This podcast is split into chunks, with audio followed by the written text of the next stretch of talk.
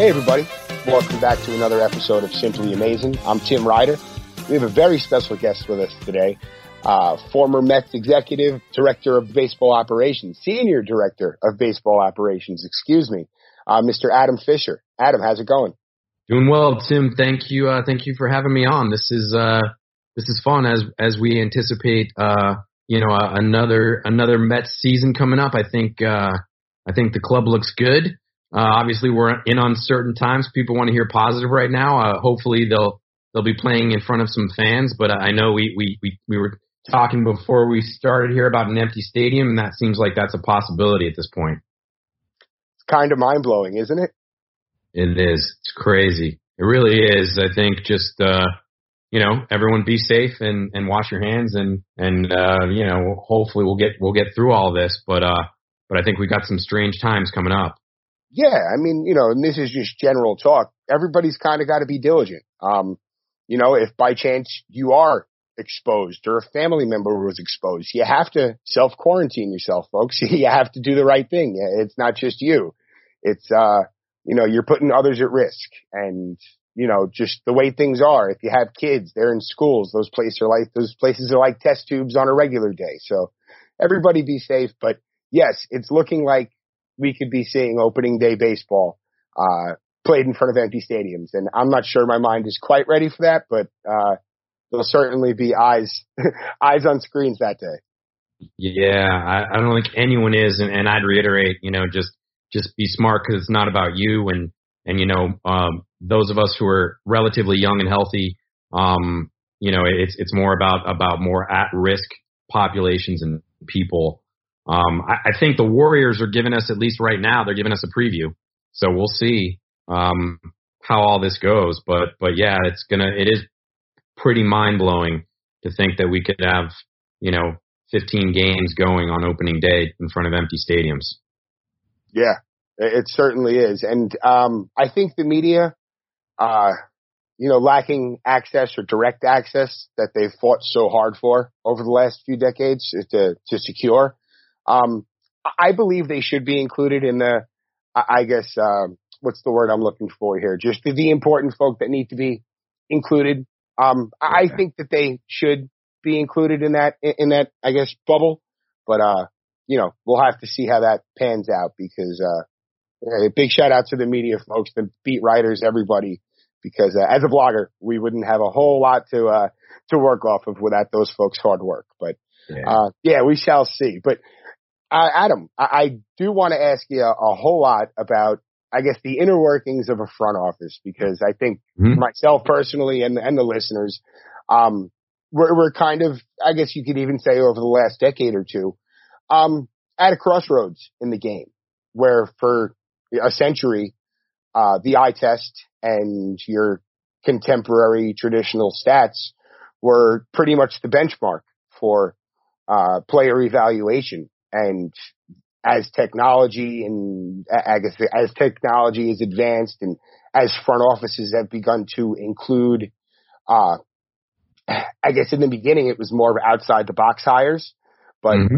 you know, capable, intelligent, um, just uh, statist- excuse me, statistically minded folks that um, are just kind of suited to this new aspect of the game. And you were one of those pioneers, I guess you could say, to kind of take that step um, into a front office from a, I guess you could say, an unconventional background.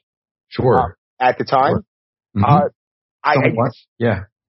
You know, from your time coming into a front office to the time that you left, which was only a couple of years ago, um, how much, you know, how different were things run? Or how, I mean, and, and this is going through a couple of different regimes in New York, but um, just the overall aspect of, of evaluation. Uh, how, how did that process evolve?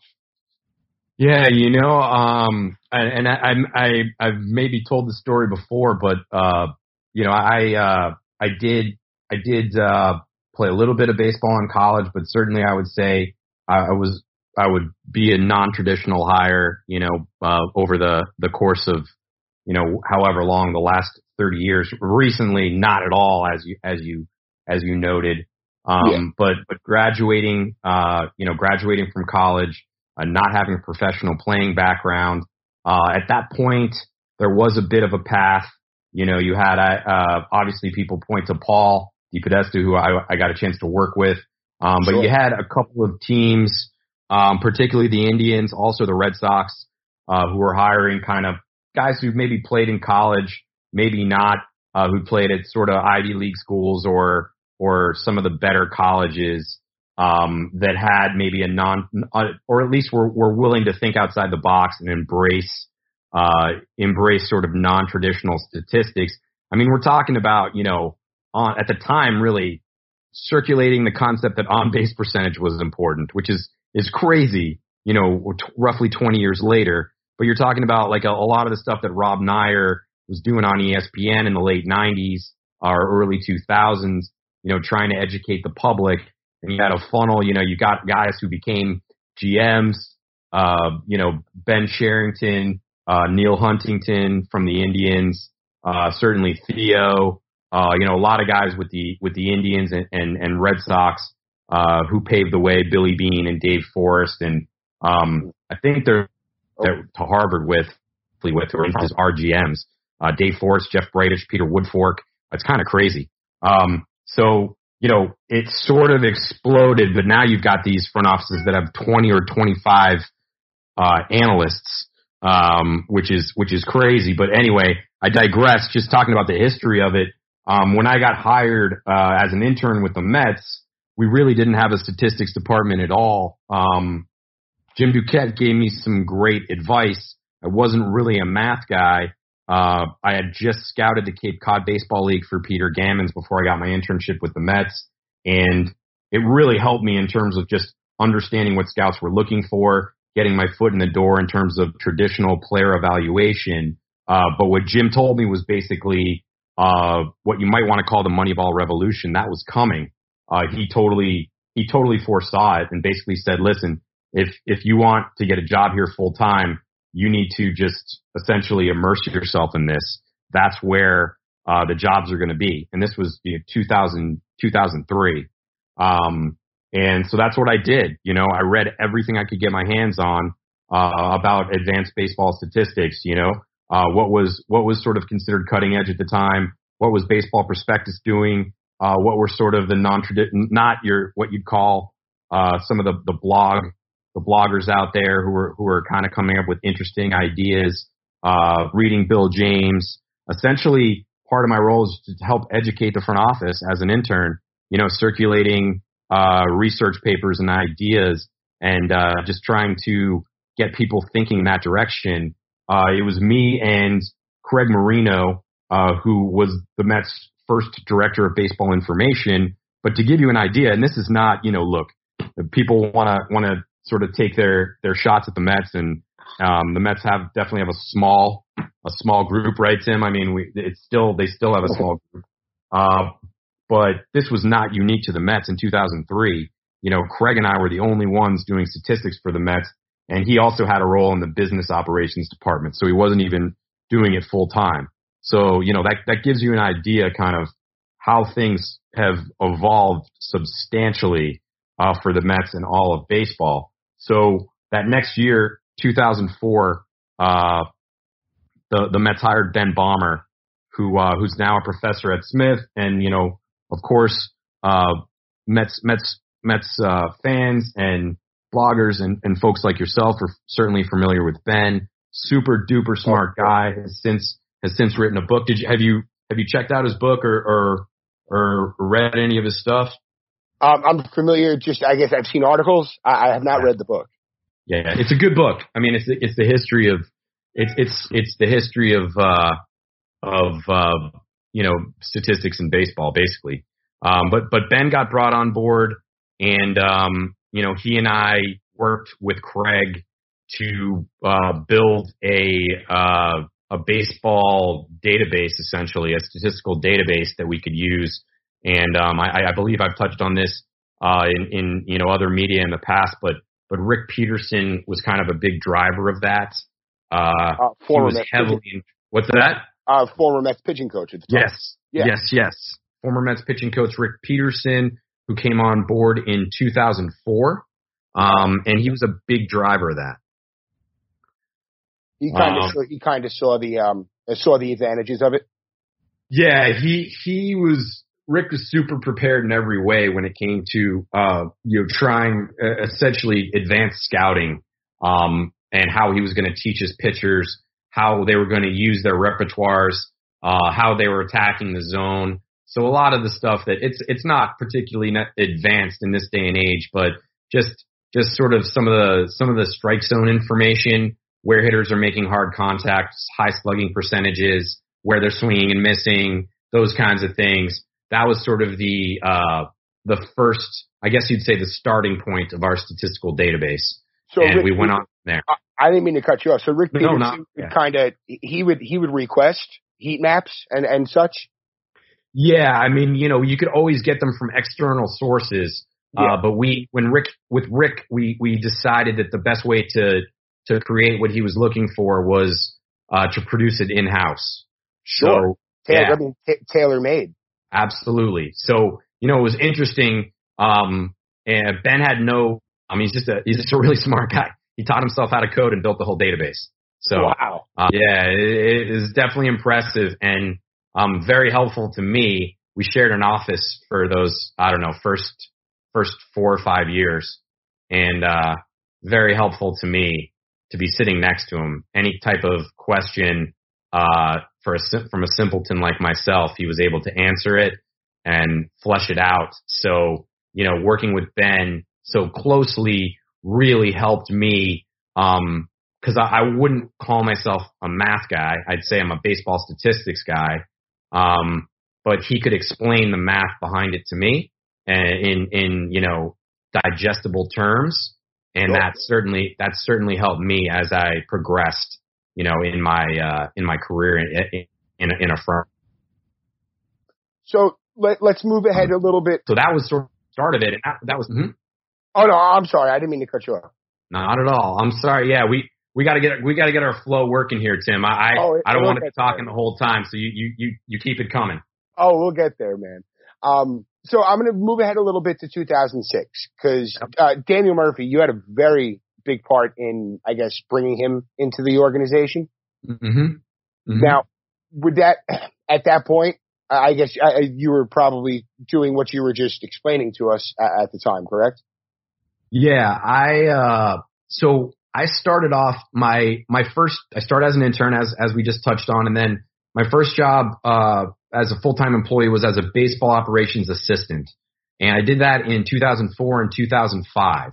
And I was essentially all hands on deck. I, I it was it's maybe the most fun job in baseball when, you know, your front office is relatively small. I don't think front offices are as small as they used to be, but basically I was just a jack of all trades. I had, you know, uh, I got to work in player development. I got to work in major league operations. I got to work in scouting, professional, amateur, and, you know, working on the statistical side with Ben.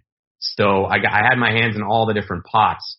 Um, but after 2005, uh, they moved me into amateur scouting and I was the coordinator of amateur scouting that first year that Rudy Terrasas was scouting director.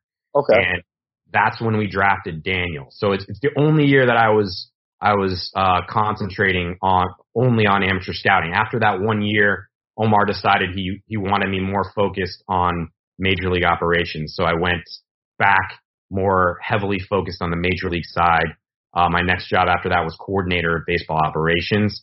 Um, I still got to kind of be a jack of all trades, but I was more focused on major league transactions. Uh, and again, kind of more focused, getting, getting back to working a little more closely with Ben.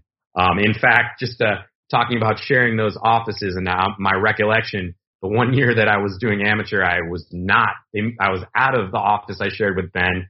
Then when I went back the next year, we, they, they put me back in the office with him. So, um, you get the idea of sort of the, sort of the, uh, the evolution of the job and, and, and how that went about it. But I was mostly doing, uh, helping out with scouting and doing the administration, helping with the administration, helping coordinate the scouts, um, you know, talking to them about what players they liked, uh, helping order the players, uh, figuring out who we wanted to go look at, that kind of thing. And our st- use of statistics to be quite honest, at that point was pretty rudimentary um, on the amateur side. Now, you know, and this is not just unique to the Mets. Every player, you know, you're pouring over their numbers. You're not just pouring over their basic statistics. You're pouring over their advanced statistics. You have uh, TrackMan data. You have how hard they're hitting the ball or how they're spinning the ball. You know what the angles are, all that stuff. You have all that now.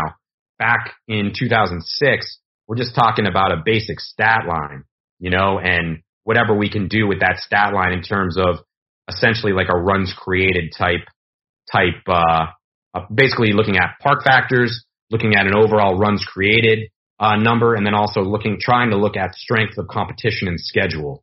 So those were kind of the things that we were looking at at the time. Um, you know when uh, when we're looking at amateurs, uh, not necessarily totally rudimentary, but very much so compared to what we were looking at now.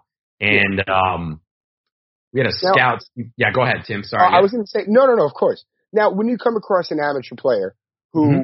the stats stand out, but of course you have to gauge whether those stats are going to translate.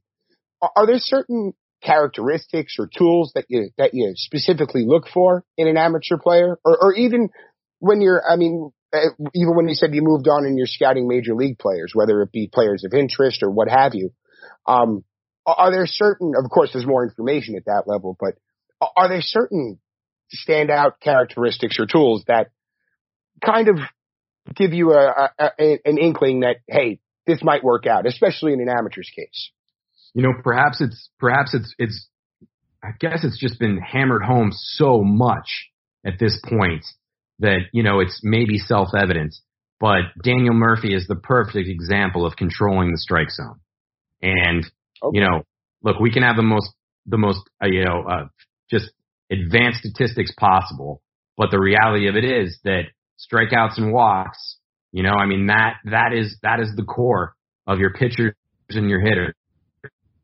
Yeah. He had just outstanding control of the strike zone in college. Uh, his strikeout to walk ratio was absurd. Uh, he had way more walks than strikeouts.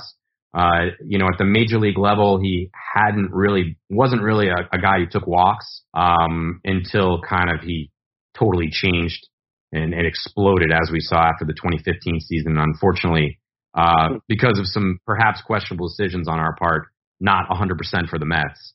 Um, and I would, I'd take, I mean, not full responsibility. Obviously, Sandy's the GM, but I would not shy away from being involved in influencing that decision. Um, I guess I would say I take full responsibility for what my thoughts were at the time. Um, but uh, but Daniel was was just a truly advanced hitter. He hit 400. He controlled the strike. You know, it was Division One. I. I believe he was the MVP of the conference. And our amateur scout at the time, Steve Barningham, uh, loved him. It was his favorite player in the draft. Uh, he might not have necessarily been the top guy on his list, but he, you know, he didn't necessarily have the best tools of all the guys in his region, but it was his favorite player and it was the guy he wanted.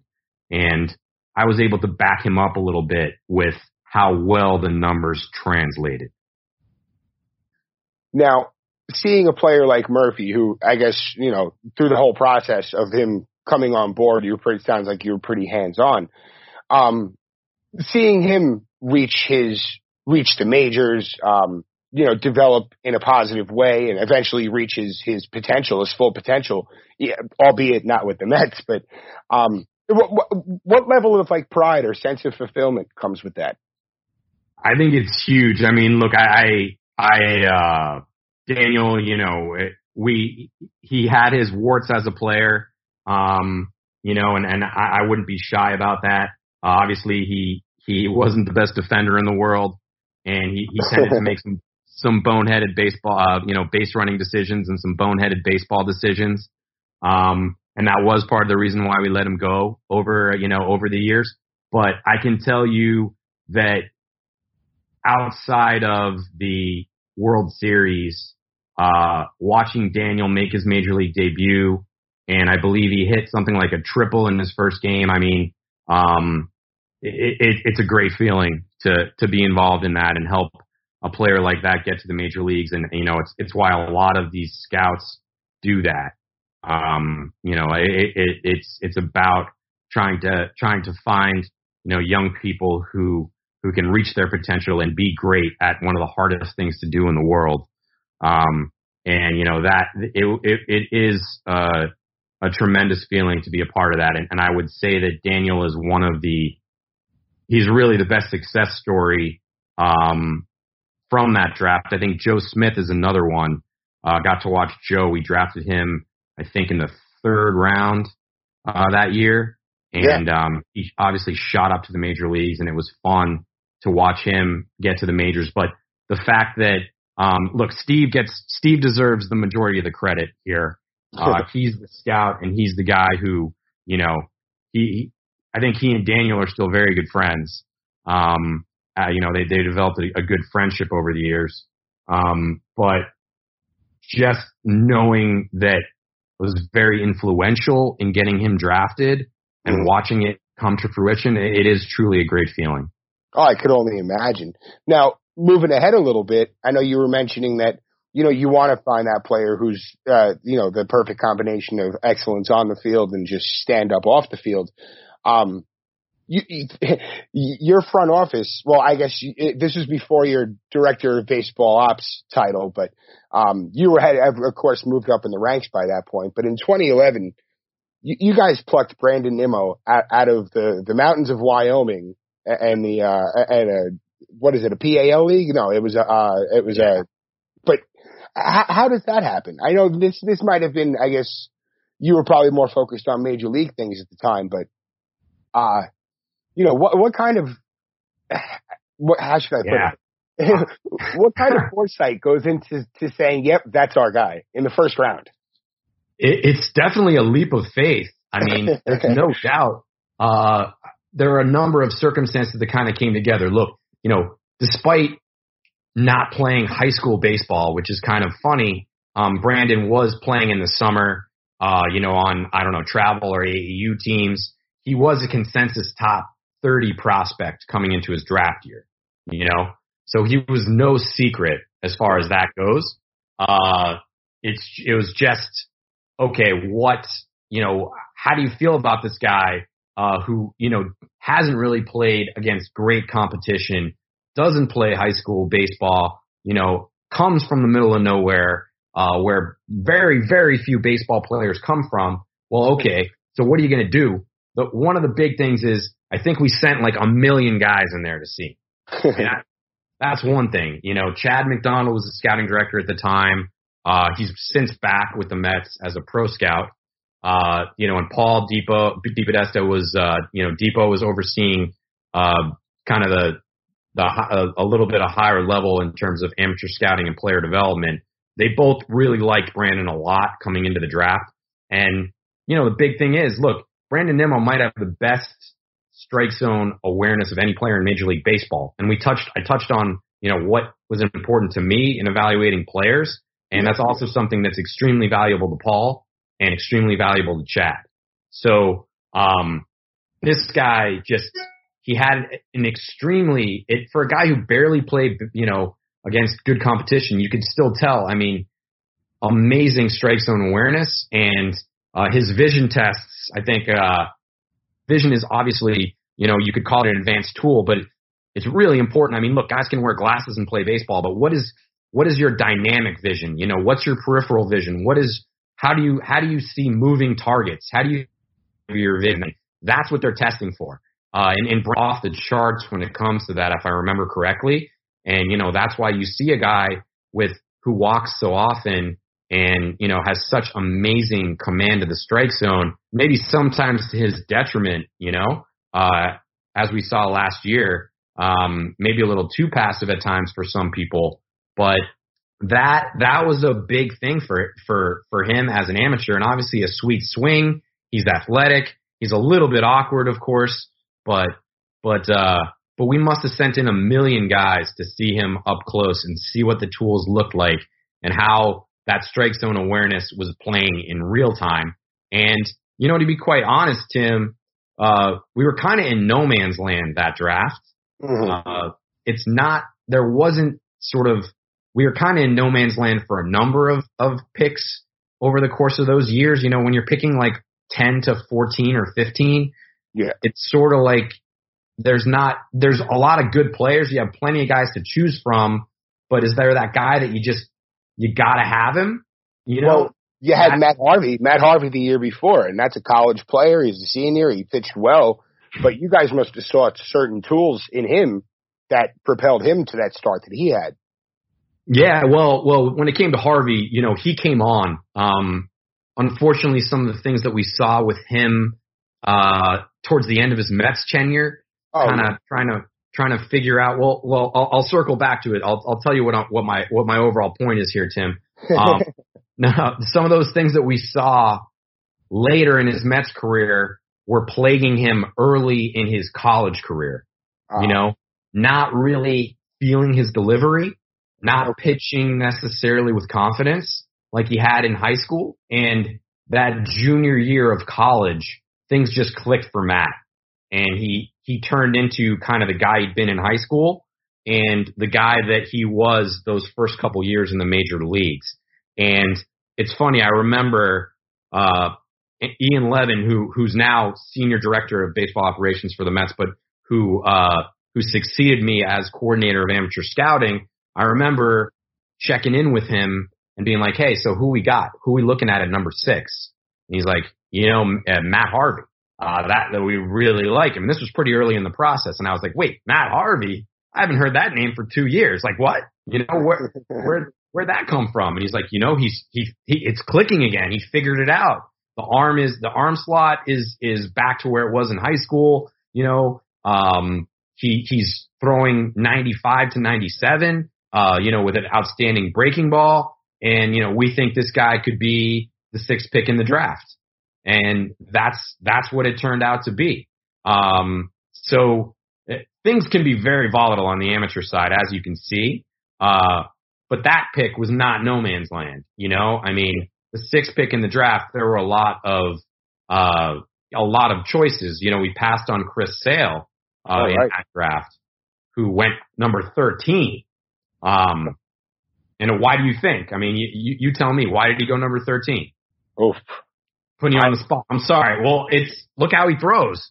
I mean, oh yeah, sure, that's a funky no, it, but he, he, had, he had that right? velocity. He had that velocity coming out, right? Oh yeah, he was he was awesome. I mean, he was in the major leagues that year. If you if you go back and look, I mean, the stuff was there. No one doubted the stuff. It was just was that arm action going to hold up? You know, um, was well, that delivery going to hold up? Now, with biomechanics, and I guess the advancements in biomechanics in, in baseball, um, do you think that those type of gambles are being taken more often because they can tinker and they do have the technology to tinker with certain aspects of a of a quote unquote funky delivery? I don't know if you, you know what the thing is you don't want to you don't want to tinker with a guy like that. I think I think uh yeah, you can take chances on guys like that. I think the more that teams are able to test players and figure out. Look, I think it's pretty fair to say that Chris Sale is Gumby, you know, um, yeah. and and he, and now he's having injury problems. But this is, you know, this is like 12 years later. So, or I guess not quite 12 years later, 10 years later. Um, so look, he's had an amazing career, and and the, and that delivery didn't catch up to him till till these last couple years.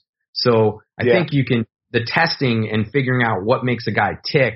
Uh, and how he's getting into a athletic position when he delivers the baseball and how safe that is for his arm uh, is allowing teams perhaps to make more informed.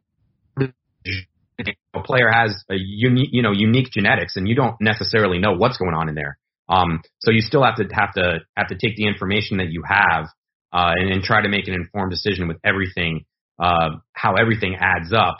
Uh, and you know, look, a, a lot of a lot of what uh, predicts predicts future injury is past injury, right? So, yeah. you know, when it comes to players like this, you could have the most perfect delivery in the world, but if you have a high school coach that throws you 200 pitches a game, I mean, you know, it's like anything. If if you're the most fit person in the world, but you you eat burgers every single day, I mean, you know, so it's it, you don't know what what the wear and tear is on the arm necessarily, and that's kind of the most important thing. But but certainly there, there's the more technology we have, the more advanced it gets, the more likely you, you and more willing you are to better information. But at the end of the day, for a guy like Chris Sale, it comes down to the doctors.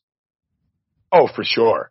And, you know, you have to wonder if Chris Sale today, if Chris Sale were to be an amateur high school player today with that delivery, um, would he drop to 13? That's just, I'm just thinking out loud.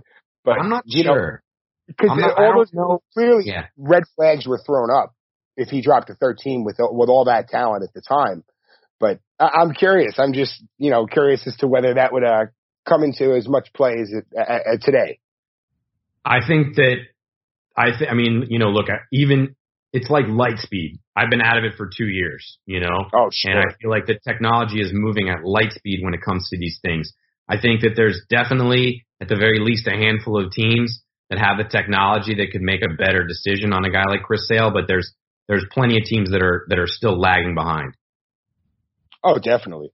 And um, I know you just mentioned that you've been out of the game for two years now.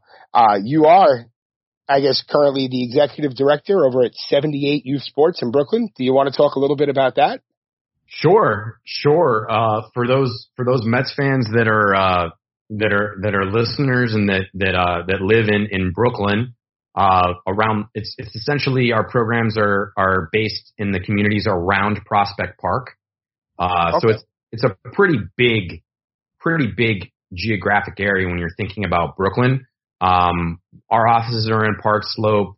Uh, our baseball our baseball uh, program, the part of the park uh, is also the, the part of the park that's in, in Park Slope where we where our the main fields are.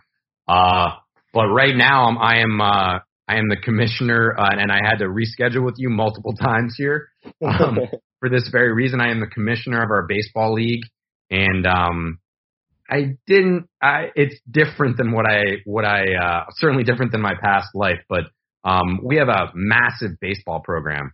Uh, we have uh, now 1,380 kids um, My goodness. playing baseball from ages four four to 17, and um, I am the executive director of this organization. We have baseball, basketball, and flag football. I believe we also have the largest basketball program in Brooklyn.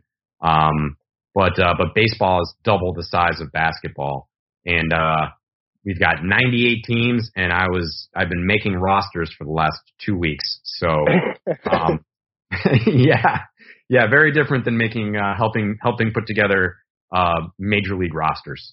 But now, uh, do, you, do you find yourself poring over little leaguer stats? yeah, exactly. Well, you, you'd be surprised. They, they certainly the uh, the coaches certainly want good players on their team. Well, not surprised. I mean, of course, te- they're competitive, but even at the younger ages. Uh, but we also have travel teams. Uh, we're the Brooklyn Bulldogs, and uh, we we go from ages eight to fourteen. This year, we we generally go eight to thirteen. We don't have a 14 year old team this year. We had a 14 year old team last year, um, but we concentrate more on the younger ages. Uh, but but what's pretty cool uh, for me with the travel teams that are a little more serious, we we've introduced. I- I've touched on this in the in the past in some other some other media, but we we've introduced blast motion uh, with our with our kids, and we're tracking all their swings. So it, it's pretty cool, you know, and it, it's a great motivator. We put you know we put uh, we put contests which team has the most swings per week, and you know we can really do work. Look, you're not going to drastically change a kid's mechanics, but we really know what the keys are to their swings, and we can help them get better exponentially with this tracking software uh, that I think 26 or 27 major league teams use. So, you know, a lot of that is one thing I've been out of it, you know, for two for two years, but uh, a lot of the a lot of the advanced technology on the player development side is being used in the amateur end. Uh, and with our travel teams, I get to help test that out. So, um, you know, I'm, I'm definitely not behind when it comes to some of these things. Um, so yeah, so we've got the travel teams, and we just wrapped up a very successful basketball season. And in uh, in the fall, we have flag football, and uh, you can check us out at 78youthsports.org. Our baseball program is essentially sold out. Uh, unfortunately, we are at the mercy of uh, not just field space. We have lots of fields, but also volunteer coaches. And you know, we we can only have so many teams. We have so many coaches. So at a certain point, you have to plan. This is all you know. This is all. Uh, who who knew it? Um, plan basically in February. You have to figure out how many teams you think you're going to have because if you you don't want to make promises to to players who don't have a team to play on. If you get me. So. Oh, sure. Um, so anyway, we're we're pretty much sold out for baseball at this point, but we open up uh, every year in November for baseball, and and uh, you know you can check out we have a we have a uh, we have a calendar on the website that shows when our programs are open for signups, and uh, yeah, check us out, uh, 78 Youth Sports. Dude, that sounds amazing. And you know what caught my ear? Um, the fact that you're kind of introducing these young ball players to, uh, I guess just uh, digestible information or advanced information at such a young age. You're kind of instilling that in them to be open minded when it comes to new information. And you're it kind of feels like you're, um, you're, you're molding the future ball player. And that is, uh, commendable, sir. it's, it's really awesome. Thank you, man. No, thank you. Yeah, you know, I um well, obviously, you know, the, those who are familiar know I had a very strange situation unfold uh that that uh you know, led to me leaving baseball. Um and uh you know, I, after after I was let go by the Braves, my first instinct was to was to just get back with the team. And it didn't take me long, maybe a couple of days to reconsider that. Um, I've got an eight year old, two sons, eight year old, eight and six. At the time, I believe they were six and four. Um, and I was just never around. And, um, you know, when you're on a paid vacation, I think it makes sense to take that vacation. So, um, you know, I took, I took, uh, my plan was to take X number of months off and, uh, you know, I ended up taking about eight months off. I was, I was on, during that period, I was on SNY. Um, I was trying to kind of try new different things. And, um, but as far as a day to day job, I took eight months off. Uh, and I really wasn't sure what I was going to do. I, there was a chance I'd go back to baseball, but I really wasn't thinking about that. I really was thinking, how can I find a way to leverage, you know, some of the, some of the things that I learned in baseball, some of the administrative skills and leadership skills and translate that um, to something else. And, um, you know, th- this, this job popped up. Uh, the former, former Mets, uh, team, uh, team psychologist, uh, and mental skills coach, Jonathan Fader, uh, he is from Park Slope and he had done some work with this organization. And, uh, he let me know that the executive director was stepping down and he thought it would be an interesting job for me. So, I interviewed and uh, ended up getting the job and and totally different world. And I'm home now and I'm you know coaching my kids. I'm around. I'm taking. I mean, they participate in many of our programs. And uh, you know, I don't know what the long term future holds, but right now I'm, I, I get a chance to give back to this community and really be a part of a community that you know I was I was not around much. So. Oh, so that's you know it's it, it's a change in gears, but it seems like it's working out for the best, right? Absolutely. I, awesome. I, I, would not, I would not trade it. Yeah. I mean, I, I certainly had, had no, uh, I did not think I'd be here at this moment. Um, you know, uh, I did not, that way. You know, life throws you curveballs. Uh, you know, I, I, my goal was certainly to be a GM and, and I have some regret there that, that, uh, at least at the moment that that's not something that I continue to pursue. Uh, you know, running my own club, it, it would be, you know, obviously, many baseball fans and executives. And I mean, that's ultimately a lot of people's goal. Uh, and I was very close to being able to reach it. So it's a little bit hard to walk away from that. Um, but you know, listen, you, you have to have your priorities lined up in life. And, and, um, I'd like to see, I'd like to see my kids grow up. So, so here I am. Do you think down the line, once I guess situations change, can you see yourself getting back into the game? I think so. I mean, I would never close the door. It's not something that I'm aggressively pursuing right now or even pursuing at all. Um, yeah. you know, I still have friends in the game, uh, and I still talk to them. Uh, and you know, if, if the opportunity presented itself, I would, I would certainly think about it. Um, but, and I, yeah, I think down the road, sure, I'd go back to a club. Uh, but, but for the immediate future, it's not on my radar. Yeah, man. It sounds like you're just kind of enjoying life right now, and there's nothing wrong with that. Yeah, yeah. No, it's it's a total change of pace, and um, and you know, it's uh, still get to be involved in sports and and give back to the community, and and you know, the, the, the media stuff and, and getting a, you know, the SNY are just the great, great people over there and getting a chance to, to be on TV, uh, just kind of keeps me involved and, and part of the action to an extent. And, uh, I think it would be a lot harder for me if I was walking away completely. Yeah. You know, you kind of found a happy little medium, it sounds like. And, you know, again, you know, you, it's just, it sounds like you're, you're really doing a lot with your time. Uh, I, I certainly appreciate the time you're able to, to give to Simply Amazing today. But, um, really, man, just excellent insight and, uh, we couldn't be more appreciative. Thank you so much for coming on. Oh, hey, thank you. Thank you, Tim. I, you know, you, you do great work and, uh, you know, all of you guys, I, I, you help keep me informed. um, I, I, uh, I truly appreciate, uh, the work you guys do and, uh, your passion for the Mets. Oh, thanks, man. Hey, you, you know, it's a, it's a labor of love. We, we, I mean, personally speaking for myself, I, I love every single minute of it. I mean, there's nothing better than coming home from my day job and getting right onto my laptop. But, uh, you know, this is, this is what we do, right? Absolutely. All right. Absolutely. All right, man. Uh, Adam, again, thank you so much for coming on. Everybody, you know where to find us wherever podcasts are found. Um, subscribe, rate, review. You know the spiel by now. And uh, we'll see you guys next time. Thanks again.